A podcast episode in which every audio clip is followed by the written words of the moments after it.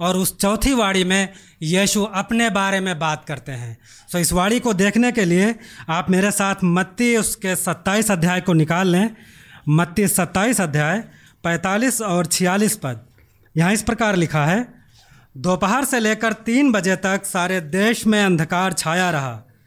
तीन बजे के लगभग यीशु ऊँची आवाज़ से चिल्लाया, एली एली, लमा शबक्तनी।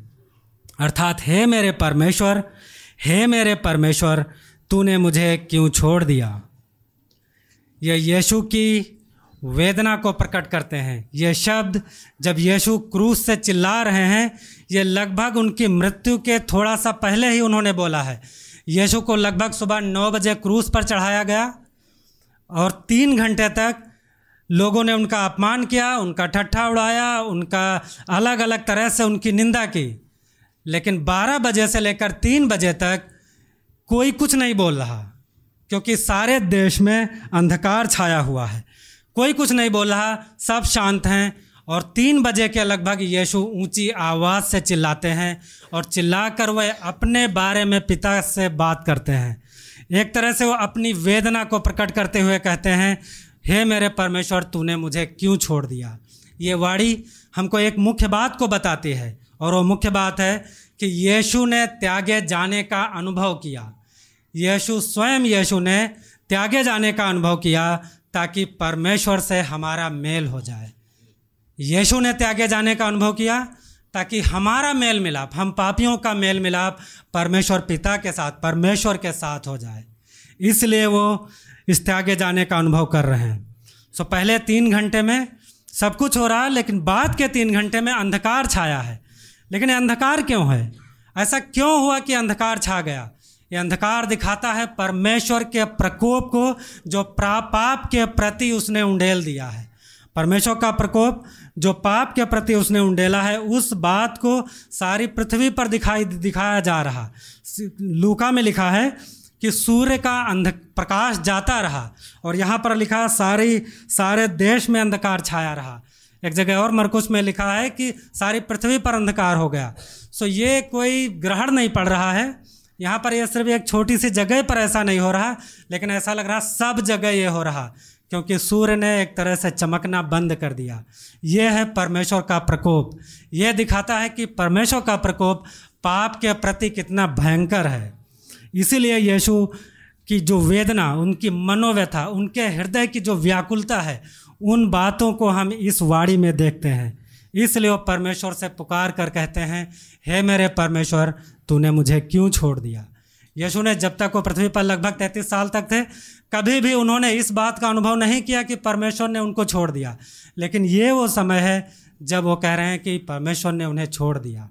और ये किसी पीड़ा की वजह से नहीं कह रहे हैं। वो इसलिए नहीं कह रहे कि शरीर पर उनको कोई चोट पहुंचाई गई, बहुत सारी मार पड़ी है, कोड़ों से पीटा गया, उनके सिर पर कांटों का मुकुट रखा गया, उनकी निंदा की गई। इसकी वजह से नहीं कह रहे हैं, जबकि इन सब बातों की वजह से तो वो शांत थे।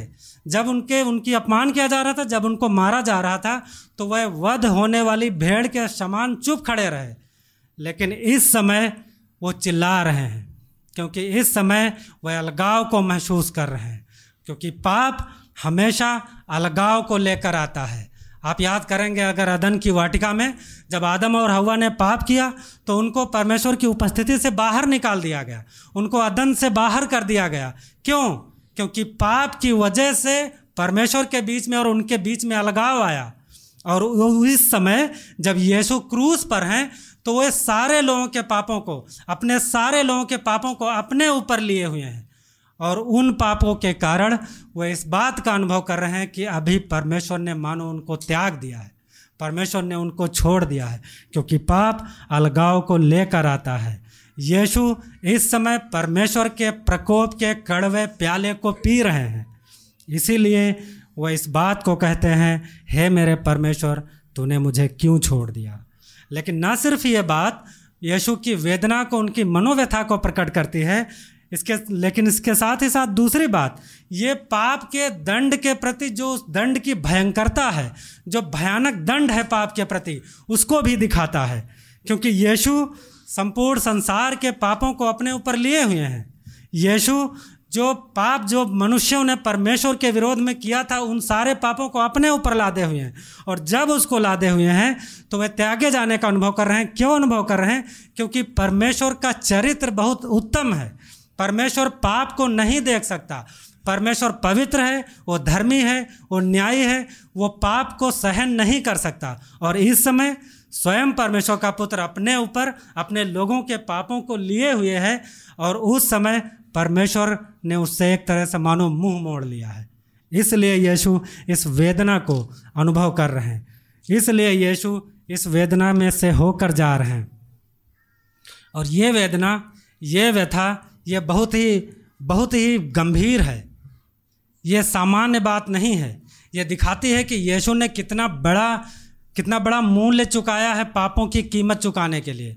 पापों का दंड चुकाने के लिए यीशु ने कितना बड़ा मूल्य चुका दिया, क्योंकि उन्होंने उस संगति से अलगाव महसूस किया जो कभी भी उन्होंने नहीं किया था। और उस बात को हम इस चौथी वाड़ी में देखते हैं। लेकिन ना सिर्फ़ पाप की भयंकरता को ये वाड़ी दिखाती है, इसके साथ ही साथ तीसरी बात, ये वाणी हमको दिखाती है कि परमेश्वर की योजना पूरी होती है। परमेश्वर की योजना की परिपूर्णता को दिखाया जाता है। क्योंकि परमेश्वर ने पहले से इस बात को निर्धारित कर दिया था कि यीशु इन सब बातों को सहेंगे, यीशु इस वेदना को, इस पीड़ा को त्यागे जाने का अनुभव करेंगे। क्योंकि जब यीशु ये बात बोल रहे हैं तो वे भजन 22 पह, के पहले पद को बोल रहे हैं जो दाऊद ने अपनी पीड़ा के समय में बोला था। जब दाऊद अपने शत्रुओं से घिरा हुआ था उस समय दाऊद ने इस प्रार्थना को किया कि हे परमेश्वर तूने मुझे क्यों छोड़ दिया? दाऊद ने अपने अनुभव को व्यक्त किया। लेकिन उससे बढ़कर उससे कई गुना बढ़कर यीशु वास्तव में यहाँ पर इस बात का अनुभव कर रहे हैं कि परमेश्वर ने उनको त्याग दिया है। परमेश्वर ने उनको छोड़ दिया है। ये परिपूर्णता है परमेश्वर के पवित्र शास्त्र की। ये परिपूर्णता है परमेश्वर की रची गई योजना की और वो योजना हमारे उद्धार के लिए थी। वो योजना इसलिए थी ताकि हम जैसे पापी बच जाएँ, ताकि हम लोग छुड़ाए जाएँ और उसी योजना को यहाँ पर दिखाया जा रहा।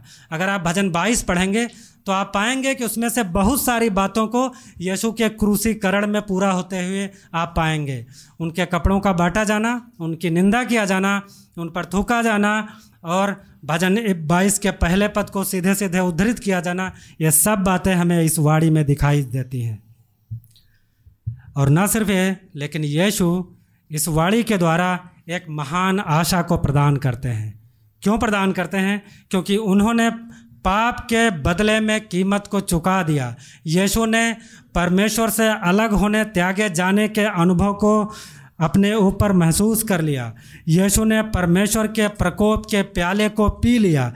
इसलिए जो लोग उन पर विश्वास करते हैं, जो उसके चुने हुए लोग हैं, उनके पास अब आशा है कि वह कभी भी परमेश्वर से दूर नहीं किए जाएँगे। वह अनंत काल के लिए परमेश्वर की उपस्थिति में रहेंगे। लेकिन जो लोग यीशु का तिरस्कार करते हैं, जो लोग यीशु के पीछे नहीं चलते हैं, जो लोग यीशु को अपने उद्धारकर्ता के रूप में स्वीकार नहीं करते हैं, वह लोग एक दिन परमेश्वर से सदा के लिए, अनंत काल के लिए अलग किए जाएँगे। वह लोग न सिर्फ़ इस जीवन में अभी परमेश्वर से अलग हैं, लेकिन वह सदा के लिए, अनंत जीवन के लिए भी अलग किए जाएँगे। वह कभी भी अनंत जीवन नहीं प्राप्त करेंगे। तो प्रश्न ये है कि यीशु ने परमेश्वर से त्यागे जाने का अनुभव कर लिया। यीशु ने स्वयं त्यागे जाने का अनुभव किया ताकि हमारा मेल करा दें परमेश्वर से। तो क्या आज हम उसकी महिमा के लिए जीवन जी रहे हैं? या फिर हम उसके विरोध में जीवन जी रहे हैं? क्या हम उसके इस महान कार्य के लिए कृतज्ञ हैं और धन्यवादी हैं? या हमसे कोई हमारा इससे कोई वास्ता नहीं है? ये प्रश्न हमारे लिए है, क्योंकि यीशु ने महान कीमत को चुका दिया है। आइए प्रार्थना करें।